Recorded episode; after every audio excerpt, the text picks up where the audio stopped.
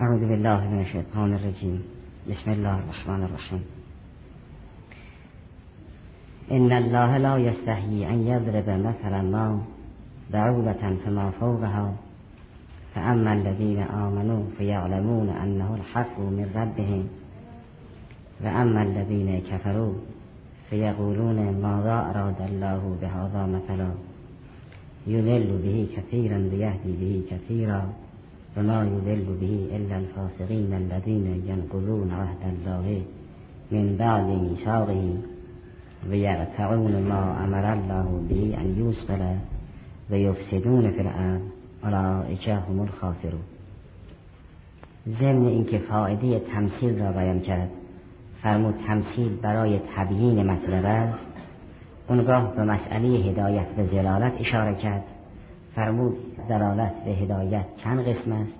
و اما زلالت ابتدایی اصلا به خدای سبحان استناد ندارد چون فعل قوی هست و زلالت کیفری از طرف خدای سبحان دامنگیر فاسقین خواهد شد.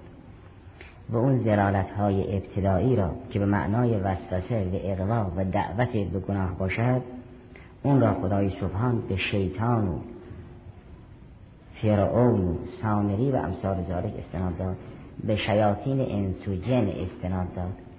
در سوره تاها آیه هفتاد و نه ازلال ابتدایی را به فرعون اسناد داد.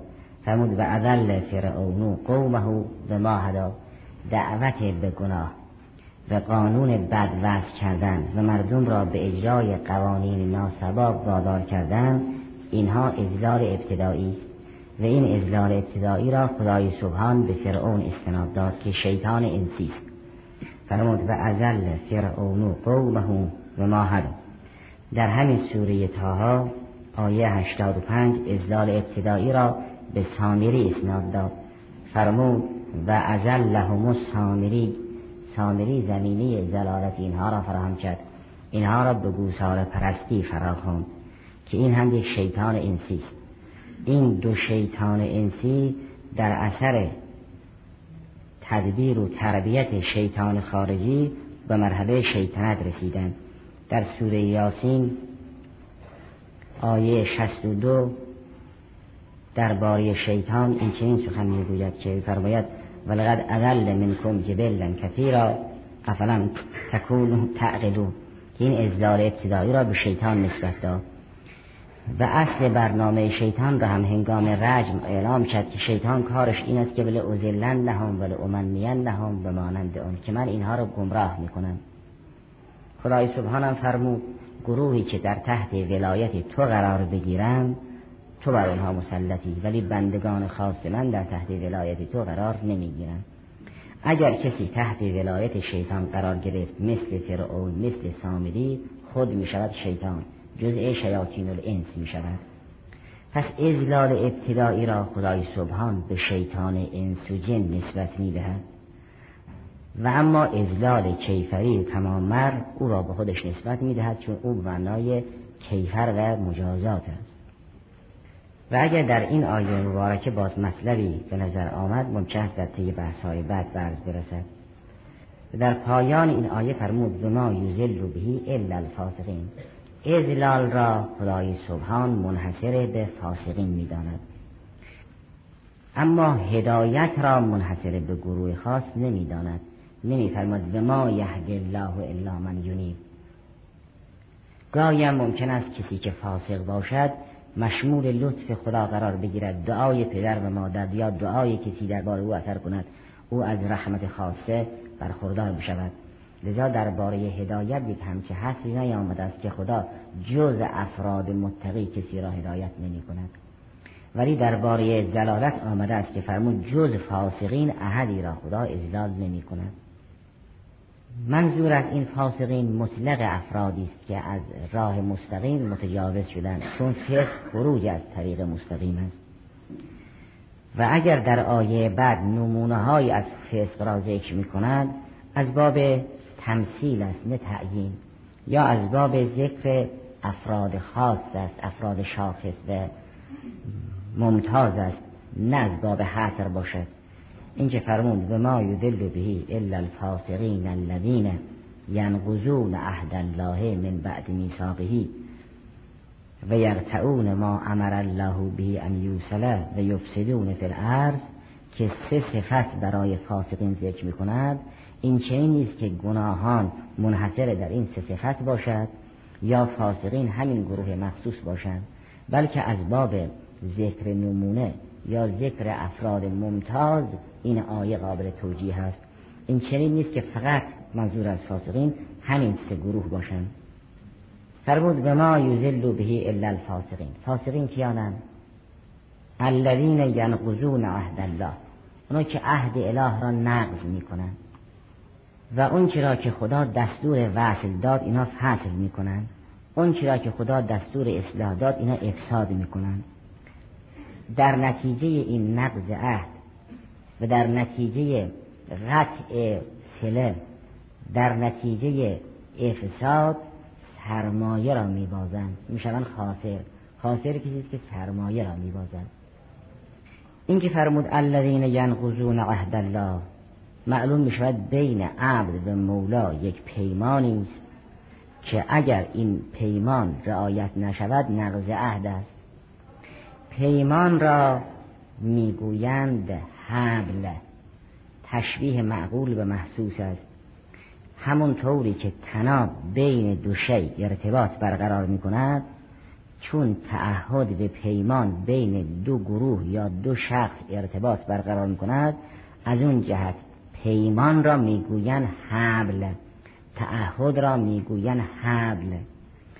تعهد را می‌گوین حبل برای اینکه چون حبل و تناب رابط بین دو شیء است و تعهد متعاهدین را به هم مرتبط می کند از جهت تشبیه معقول به محسوس تعهد را می‌گوین حبل. اونگاه آثار حبل و تناب را بر عهد بار می حبل و تناب قابل گسستن و نقض و نکس است همین معنا را به عهد اسناد میدن. میگن عهد را نقض کرده است نکس کرده است نکس عهد کرده است نقض عهد کرده است. اون رشته را دوباره از هم بافت به مانند اون ولا تکونو کلتی نقضت قزلها من بعد قوت انکاسا از همین قبیل است. اگر تعهد بین طرفین به منزله تناب است و اگر تناب گاهی گسیخته می شود و قطع می شود و تعهدم گاهی گسیخته و قطع می شود لذا اثر و صفتی که مال تناب است به این عهد نسبت دادن. می‌گویند نقض عهد کرده است نکس عهد کرده است به مانند الذین ینقضون عهد الله من بعد میثاقه. یعنی بعد از اینکه با خدای خود یک عهد موثق و مستحکمی بستن این عهد را نقض کردن. پس اگر کسی عهدی که با خدا بست نقض بکند فاسق است. از این کلمه پیداست که انسان با خدای خود یک عهدی دارد. این عهد کجاست و چگونه انسان تعهد سپرد؟ در او وجوهی ذکر شده است که لابد مراجعه فرمودید. بعضی گفتن منظور این عهد همون پیمانی که در عالم میثاق و عالم زوری یا زر گرفته شده است. بعضی گفتن منظور از این عهد همون پیمانی است که خدای سبحان به وسیله حجت باطنه از انسان گرفته است. وقتی خدای سبحان به انسان عقل مرحمت کرده است این عقل حجت باطن است. که بهی یحتج المولا علی العبد و بهی یحتج العبد علی المولا. عقل یک حجتی است که هم انسان می‌تواند با این عقل بر خدا احتجاج کند هم خدا می‌تواند با این عقل بر انسان احتجاج کند. انسان با داشتن عقل می‌تواند احتجاج کند. به خدا بگوید چرا برای ما پیغمبر نفرستادی؟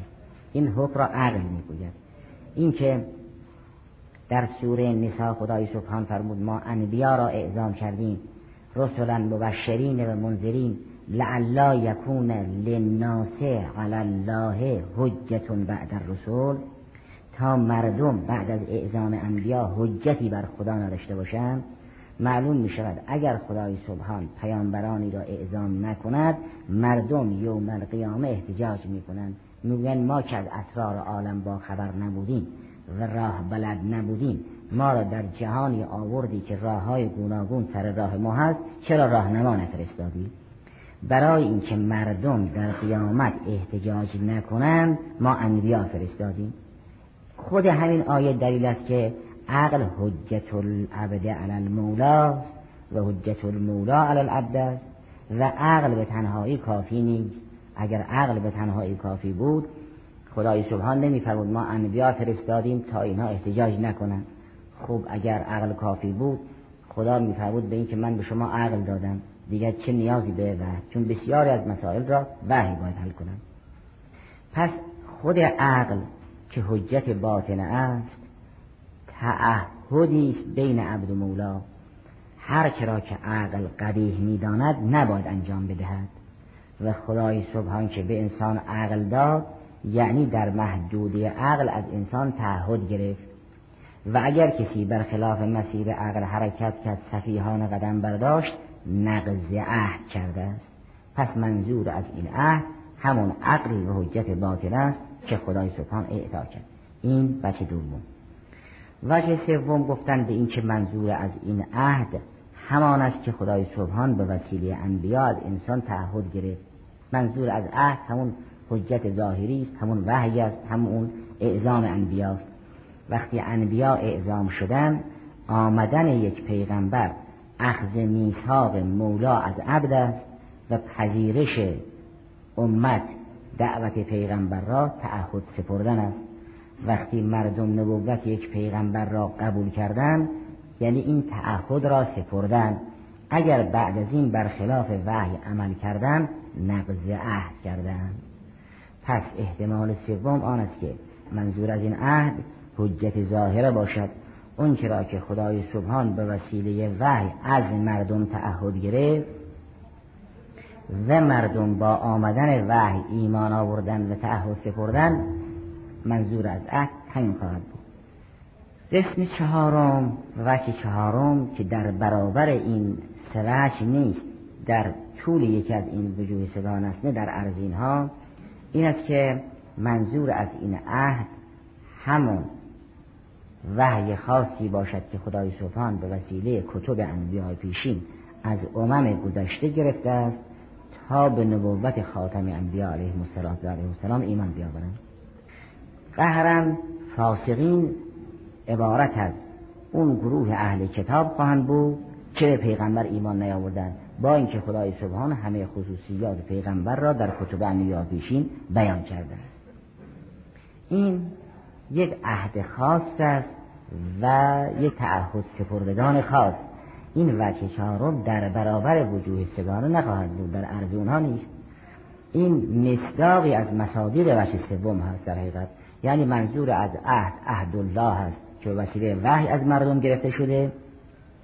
منتها خدای سبحان به وسیله هر پیغمبری از همون امت تعهد می‌گیرد و همه امم تعهد سپردن.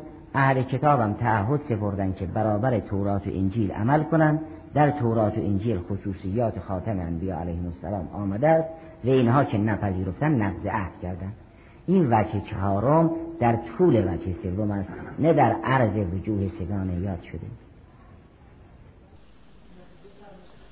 وقتی که انسان عقل را یافت خود عقل تعهد طرفینی است. عقل می‌گوید جهان مبدعی دارد. عقل می‌گوید ما مخلوق یک مبدعی عقل می‌گوید باید در برابر اون مبدع خاضع باشیم و مانند آن.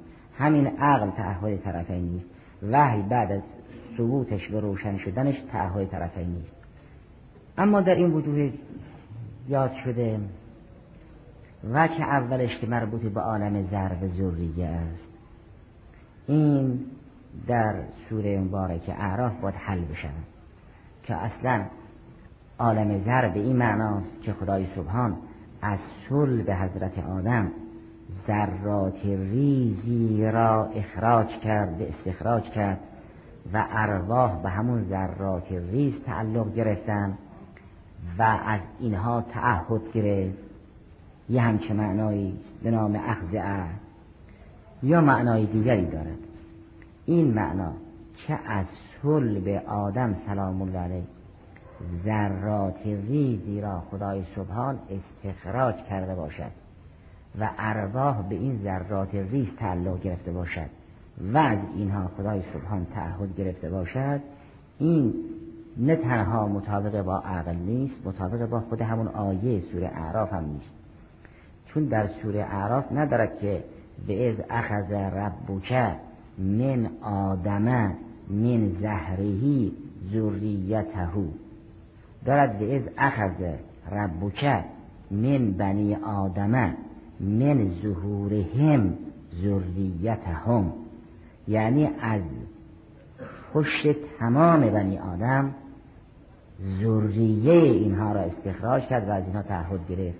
سخن از ذریه است نه سخن از زر و سخن از بنی آدم. از همه بنی آدم است نه از آدم. و تعلق ارواح به یک سلسله ذرات ریز در یک موتن و دوباره ارواح از اون ذرات ریز قطع علاقه بکنن این به تعبیر مرحوم شیخ توسی رضوان الله در تبیان یک نحو تناسخی خواهد بود. لذا محققین از مفسرین از امامیه مخصوصا اخذ پیمان به این معنا را رد کردن چون یه نحو تناسخی خواهد بود. و این تفسیرش به خواست خدا مربوط به سوره اعراف است. چیزی که فی نفسه محل بحث است و راهی هم برای اثبات و فعلا نیست او نمی‌تواند یک وجه صحیحی برای آیه مبارکه الذین ینقضون عهد الله باشد. و اما معنای دوم الذین ینقضون عهد الله به معنای اون تعهد عقلی باشد این قابل تطبیق است. قابل تطبیق است نه به معنا که آیه همین را می‌خواهد بگوید بلاغه که حاصل باشد. این قابله بلکه این فی نفسه قابل تطبیق به زیرا خدای سبحان وقتی که انسان را می آفریند ممکن است از نظر جسم بعضی ناقص الخلقه باشند بعضی غیر مستقل خلقه باشند. ولی از نظر روح اون که انسان است و مکلف است هیچ نقصی در خلقت او نیست.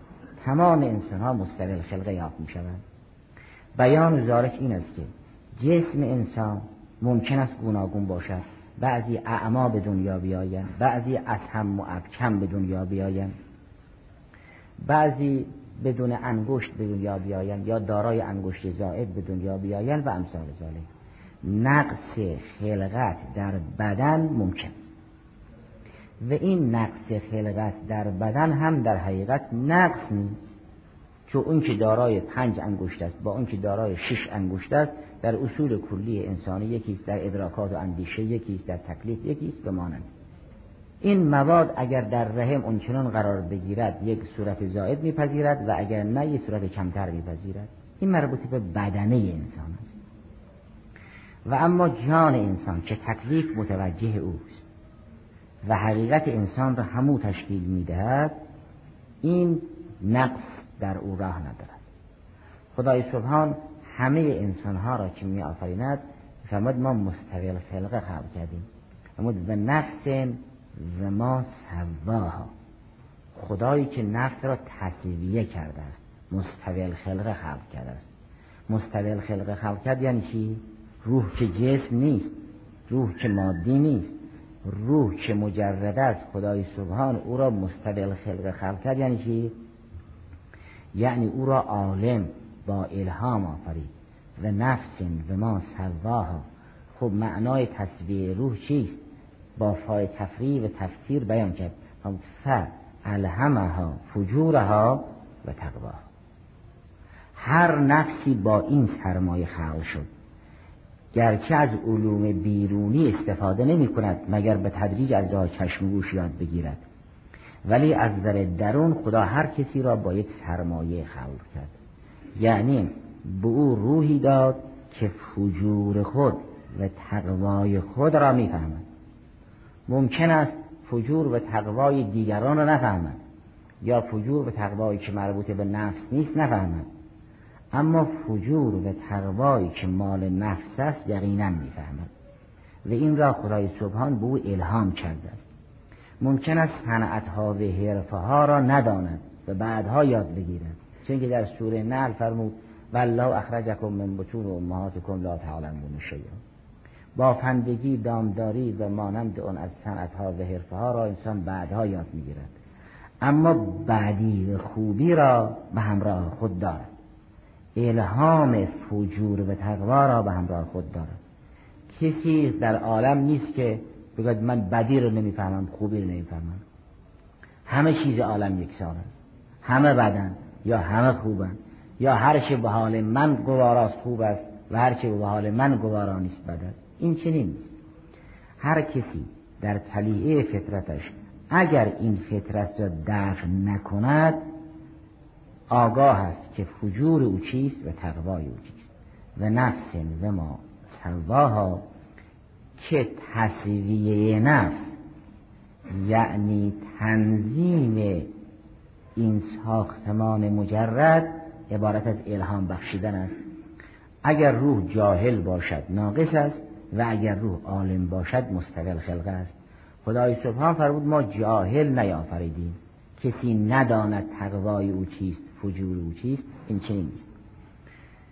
و گرچه در این سوره و شمسه و زهاها به نحو قضیه موجبه کلیه بیان نکرد این به نحو قضیه محمله است. این فل جمله را اثبات می‌کند نه بل جمله را. اما همه معنا را در سوره روم به صورت بل جمله و قضیه موجبه کلیه بیان کرد.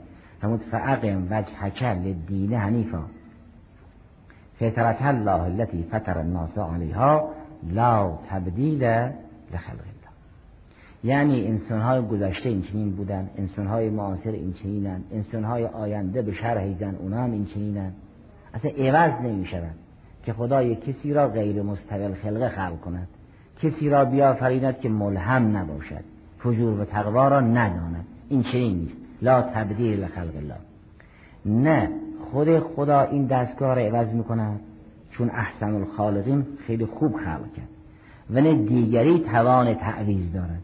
نه غیر خدا قدرت تبدیل دارد و نه خود خدا عوض می‌کند. اما خدا عوض نمی کند چون احسن الخلقه است. دیگری هم که توان این کار رو ندارد.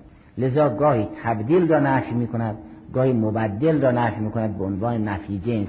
گاهی فرمود لا مبدل گاهی فرمود لا تبدیله کلمات حق همین موجودات تکوینی هم. بنابراین این تعهد فطری را خدای سبحان از هر انسانی گرفت. عقل به انسان می‌گوید چیزی را که میدانی بد است انجام نده. چیزی را که میدانی خوب است انجام بده چیزی را که نمیدانی از وحی بپرس. عقل آرام و خاموش نیست. در هیچ جا عقل بدون فتوا نیست. عقل ساکت نیست. عقل اونجا که می‌گوید من نمی‌دانم می‌گوید من حکم می‌کنم که از شهر بپرس. عقل یه همچه قاضی درونی است. دستور او و فتوای او همیشه روشن است.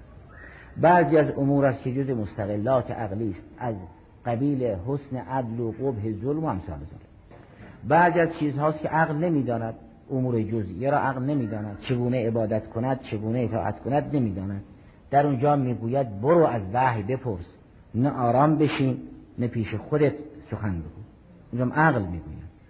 پس عقل همواره دارد نور میده این چنین نیست که در یک جا عقل تاریک باشد و خاموش باشد. مگر کسی با هوس جلوی این نور را بگیرد؟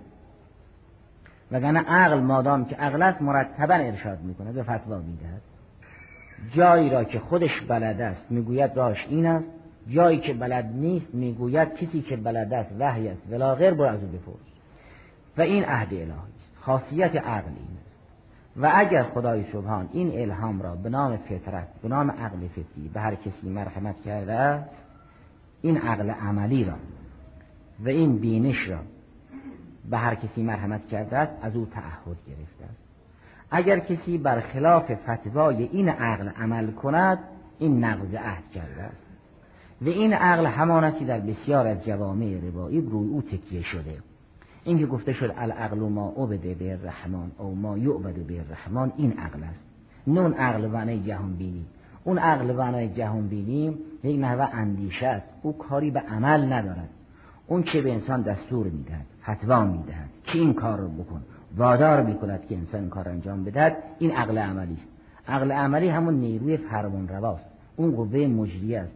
این قوه مجریه یه سلسله آگاهی ها را خدای سبحان به او داد که او مسئول اجرای همون مواد الهامی است. روی این عقل است که کتاب و سنت خیلی تکیه می‌کنند و تفکر و اندیشه و جهان بینی همه و همه زمین است برای اینکه این العقل ما یعبد به رحمان شکوفا بشود. علم برای آن است که انسان نیروی اجرایی پیدا کند و در دستگاه خود عمل کند. وگرنه بداند و عمل نکند او یه جهلی بیش نخواهد بود. همون رو به عالم قد قتله جهلو. در بیانات هست امیر سلام الله علیه هست که لا تجعلوا علمکم جهلا ولا یقینکم شکا. اذا علمتم فعملوا و اذا تیقنتم فعقدموا بسیاری از این عقل که در کتاب سنت آمده است این عقل عملی است. یعنی اون قدرتی که در انسان نیروی اجرایی باشد. رئیس قوه مجریه در انسان عقل عملی اون اندیشه ها را عقل نظری به عهده می‌گیرد. و هر دو بالین برای انسان. هرچه انسان ضعیفتر باشد فاصله این دو تا بال از یکدیگر بیشتر است. تا به جای می‌رسد که اصلا یکی هست به دیگری نیست. و هرچه قویتر باشد فاصله این دو بال کمتر است. تا به جایی می‌رسد که یکی عین دیگری است. در انسانهای متکامل عقل نظریشون عین عقل عملی است. جدا نیست. در افراد ضعیف از یکدیگر فاصله دارند تا برسد به جایی که ممکن است یکی باشد و اصلا دیگری نباشد. مثل سمع و بسر است. سمع و بسر در موجودات دانی غیر از همان. به قدری غیر از همان که ممکن است یکی باشد دیگری نباشد. اما در مراحل عالی اون موجود کامل هم سمی است هم بسیر سمعش عین بسر است. نه یک جا جای چشم باشد جای دیگر جای گوش باشد. در موجودات نازل ممکن است سمع و بسر اونچنان از هم جدا باشند که یکی باشد به دیگری اصلا نباشد یا ضعیف باشد یا اصلا هیچ کدام نباشد. یعنی ممکن است یک کسی نابینا و ناشنوا باشد. یعنی نه سمع داشته باشد نه بسر یا هر دو را دارد منتها ضعیف یا یکی ضعیف است دیگری قوی یا هر دو قوی است. اقسامی دارد. عقل نظری و عقل عملی هم در انسانهای متوسط این چنین است. گاهی ممکن است انسان فاقد هر دو بشود مثل آدم جاهل فاسق. که نمی‌فهمد نه عمل می‌کند گاهی ممکن است عقل نظری باشد عقل عملی نباشد مثل عالم فاسق. یا ممکن است عقل عملی باشد و عقل نظری نباشد مثل مقدس به زاهدی که نمی‌داند چه بکند. هر چه بو بگویند انجام می‌دهد. آدم خوبی است اما نمی‌داند چه بکند. از همه اینها قویتر کسی است که خوب می‌فهمد به خوب عمل می‌کند هر دوی این عقل نظری و عقل عملی اینها جز این قوای روح انسانی که خدای سبحان به انسان مرحمت کرده است. و هر کدام به نوبه خود صفحه از صفحات میثاق و تعهد مشترک عبد مولاست. و اگر کسی برخلاف این تعهد عمل کرده است نقض عهد کرده است. این درست. بر اونها برای روح قوای قائلن که مرتبه عالیه قوه روح همون عقل نام دارد احتمال سوم این بود که منظور از عهد همون وحی الهی باشد که خدای سبحان به وسیله انبیا از مردم گرفته است. وحی یک تعهدی است بین انسان و خدای سبحان. وقتی خدای سبحان وحی فرستاده است و مردم وحی را شناختن و پذیرفتن این تعهد سپردن. برخلاف وحی اگر کسی عمل کرد نقض عهد کرده است. اونگاه این نقض عهد خواه در محدوده همون اموری باشد که عقل می‌فهمد مثل خوبی عدالت و بدی ظلم یا اموری باشد که عقل نمی‌فهمد. مثل بسیاری از فروع جزئیه که عقل درک نمی کند که فلون کار باید انجام داد فلون کار نباید انجام داد. فلون عمل را در فلون روز باید انجام داد و فلون کار را در فلون وقت نباید انجام داد. روزه که این همه فضیلت دارد به جنة من النار است در سایر روزها یا واجب است یا مستحب و در عیدین حرام است. این را عقل چه می‌فهمد وقتی که به وحی سر سپرد به ایمان آورد اگر بخواهد بر خلاف دستور وحی عمل کند نقض عهد کرده است. یعنی تعهدی که سپرد نقض کرده است. و چون تفسیر چهارم و وجه چهارم در طول وجه سوم است در عرض وجوه سگانه قبلی نیست بنابراین او بحث جدایی نداره. قرآن کریم همه اینها را در موارد مختلف به عنوان عهد می‌داند. بعضی از امور را به عنوان عهد عقلی بعضی از امور را به عنوان عهد شرعی می‌داند. می‌گوید ما از یک عده عهد گرفتیم اینا نقض عهد کردن در مسائل وحی و شرعی خدای سبحان افراد را به دو گروه تقسیم می‌کنند می‌فهمد بعضی به عهدشون وفا می‌کنند بعضی به عهدشون وفا نمی‌کنند. در سوره احزاب این جریان را مطرح کرد. فرمود اینها که مسلمان شدن تعهد سپردن که به دستور اسلامی از حریم اسلام حمایت کنند. که اگر محدوده اسلام آسیب دید اینا برخیزن دفاع کنن. این تعهدی بود که در برابر ایمان و به خدا سپردن. بعض این عهد رو نقض کردن و پشت سر گذاشتن. بعض این عهد رو وفا کردن. این آیه مبارکه من المؤمنین رجال صدقوا ما عاهدوا الله علیه منهم. من قضا نحبه و منهم من ینتظر. این ادل آیه دیگری است در همین سوره احزاب آیه 15 سوره احزاب است که ولقد کانوا عاهدوا الله من قبل. منتها این آیه دوم معروف است و آیه اول کمتر معروف است. آیه دوم رو شهدای ما معروف کردن و آیه اول کمتر معروف است. خدای سبحان در سوره احزاب مردم رو به دو قسمت تقسیم کرد. فرمود بعضی تعهد سپردن از اسلام حمایت کنند ولی خانه نشستن. بعضی تعهد سپردن که از اسلام حمایت کنند به صحنه آمدند و شهید شدن. هر دو را نقل می‌کنند. در باره کسانی که نقض عهد کردن آیه 15 سوره احزاب این چنین است. جنگ احزاب هم که خب عنایت دارید جنگی بود که بیگانه تجاوز کرد حمله کرده بود به مدینه. در همون جنگ بود که بالاخره اگر خدای ناکرده اونها پیروز بشدن اساس اسلام برچیده می‌شد و هیچ نامی دیگر از اسلام نبود.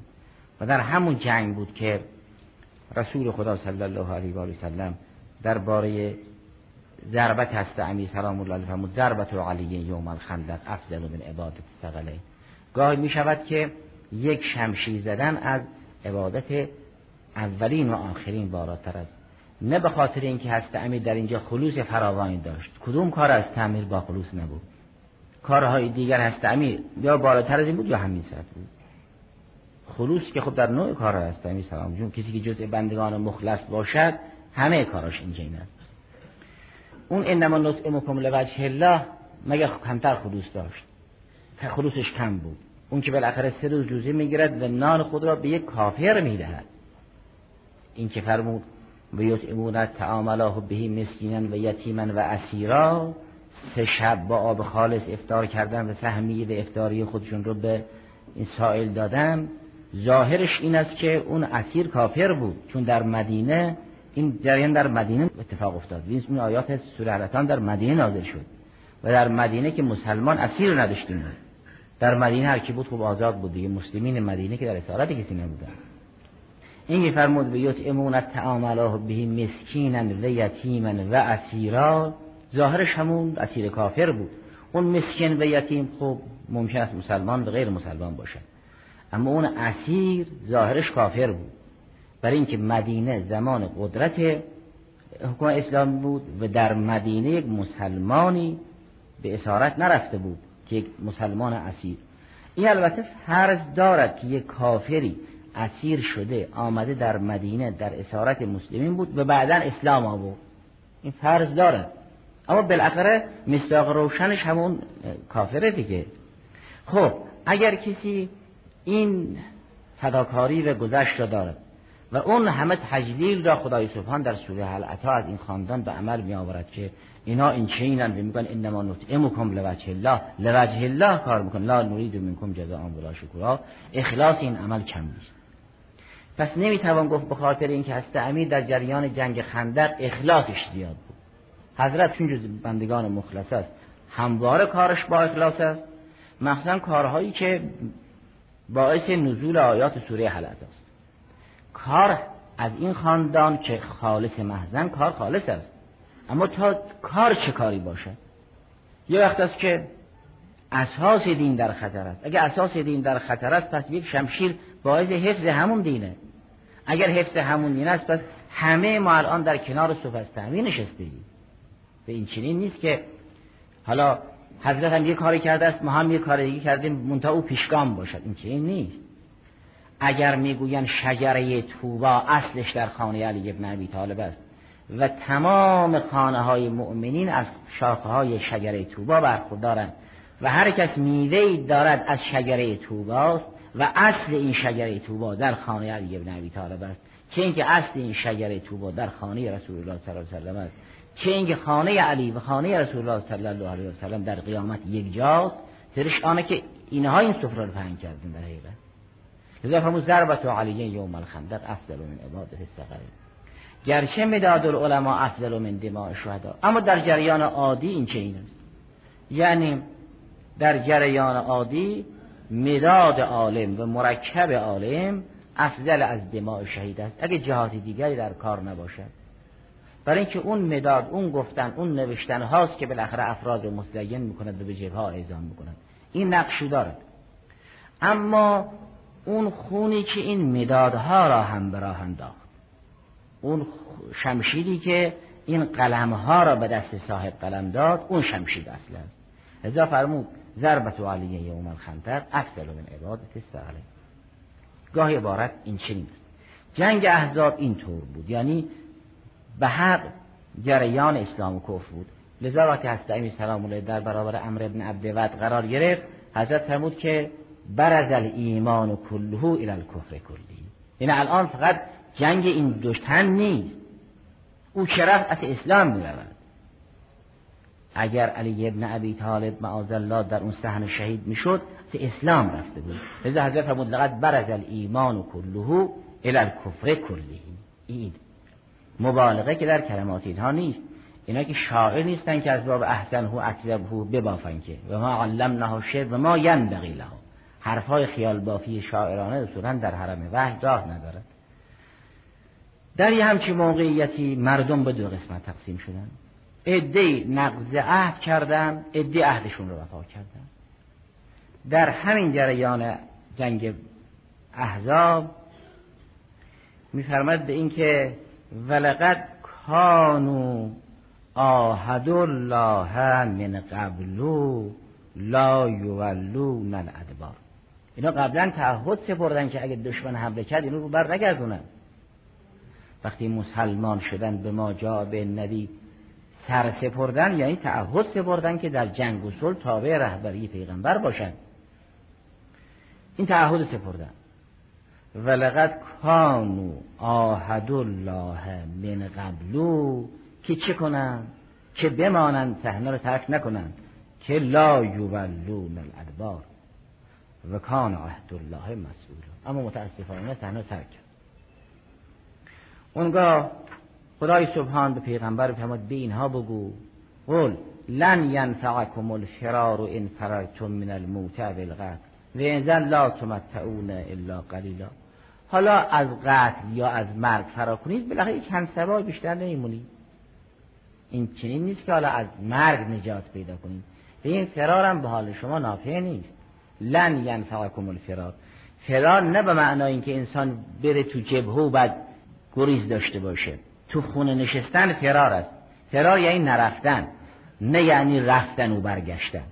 چون اینها نرفته بودن اصلا. اصلا اینها صحنه رو ترک کرده بودن. بهانه اینها بود که خانه ما تنهاست.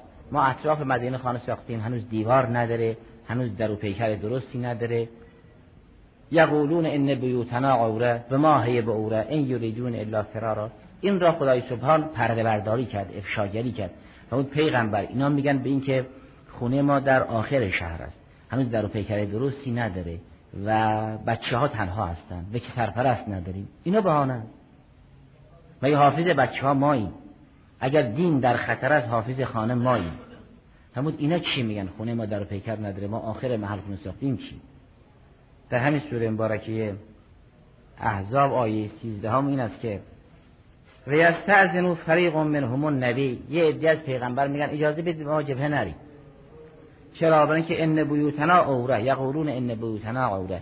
خونه های ما در آخر محل ساخته شد اونجا در پیکر نداره وضعمون روشن نیست. خدا فرمود به ما هی به عوره این یریدون الا فرار. اینو نمی‌خوان بیان. این نخ جبهه نرفتن را قرآن فرار میدانه.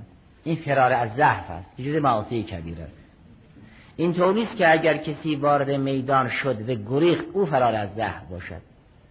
البته او مستاق روشن فرار از زحف است.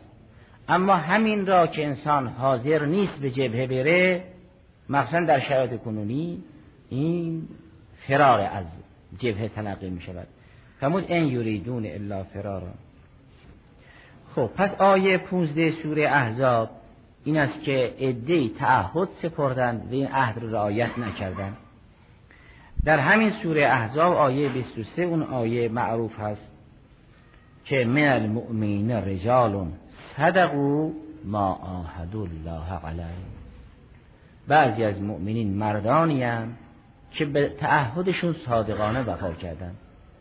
تعهد سپردن که در برابر رهبری پیغمبر تسلیم باشن تسلیم شدن. روز صلح اهل صلح باشن روز جنگ اهل جنگ باشن. تعهد سپردن و صادقانه به عهدشون وفا کردن.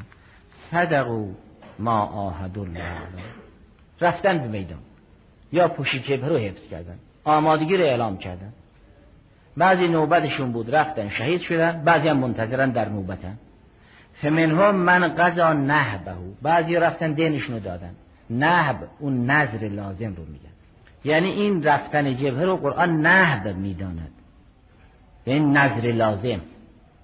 این گروه نه تنها به اصل عهدهای متعارف عمل می‌کنن بلکه این مسئله حضور در جبهه را هم نهب میدانه یعنی نظر لازم.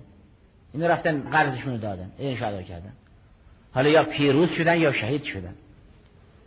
اینطور نیست که ثواب یک سرباز فاتح کمتر از سرباز شهید باشد که.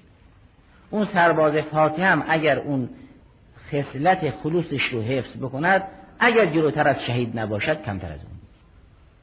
این چه نیست که همه ثواب ها مال کسی است که بمیره که. خب نشانش هم جریان از تعمیره دیگه. فرمود این پیروزی از عبادت های این بالاتر است. درباره شهادت او که این گفته نشد که. که شهادت علی ابن ابی طالب افضل من عبادت او هم جزء برجسته ترین فضایل هاست. اما شهادت او اگر رنگ و تعمی دارد به برکت این پیروزی اوست. شهادت او را پیروزی او شکوفا کرد.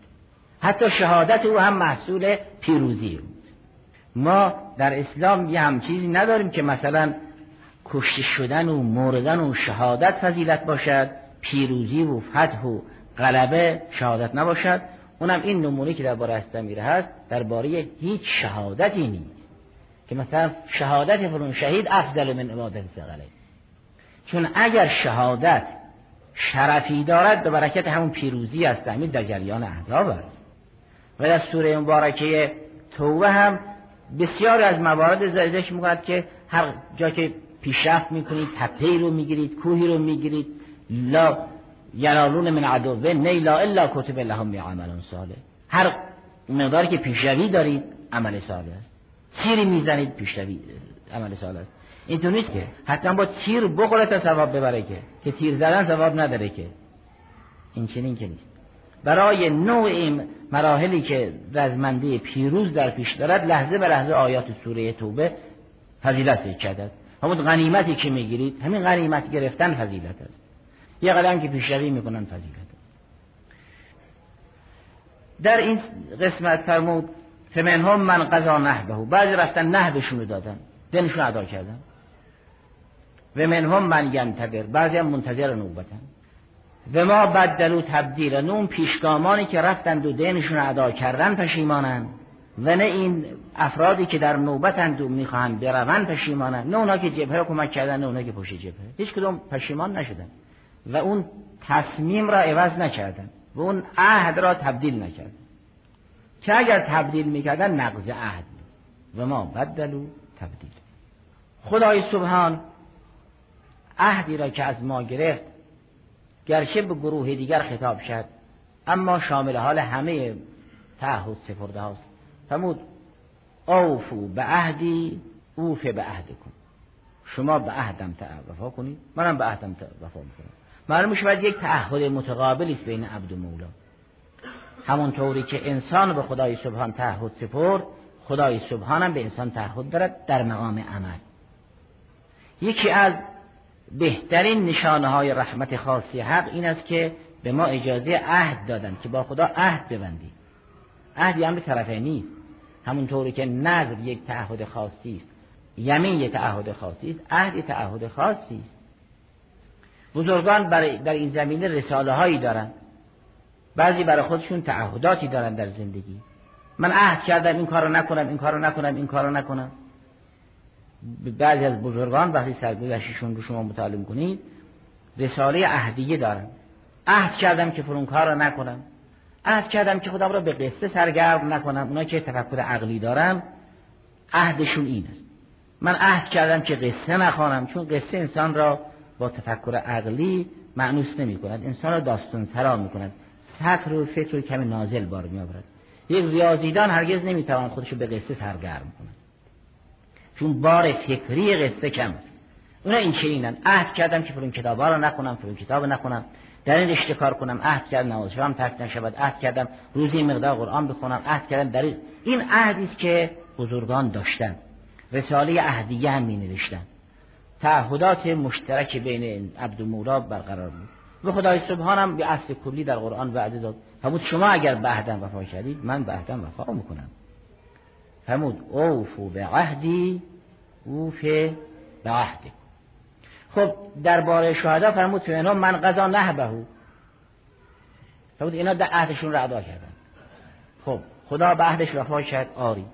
فرمود ولا تحسبن الذين قتلوا في سبيل الله امواتا بل احیاء عند ربهم. اینا پیش منن. من بعدم وفا کردم.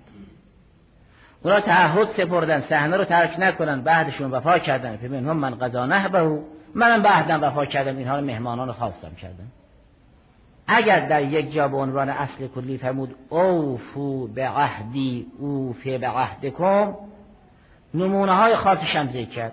کسانی که به عهد خدا عمل کردن کی بودن و خدای سبحان دربار اونها به عهد خودش عمل کرد چه کرد؟ همه هم گفت. اگر اینا رو نگفته باشد کتاب نور نیست. کتاب وقتی نور است که همه نقاط مسئله رو روشن بکند روشن کرده یعنی در سراسر قرآن جای ابهام نیست. منتها ما باید دستی به چشم بکشیم که گرد غبار کنار برود ببینیم. نه اینکه باید آیات رو کند و کاف بکنیم که گرد غبار از آیات کنار برود تا آیه روشن بشود.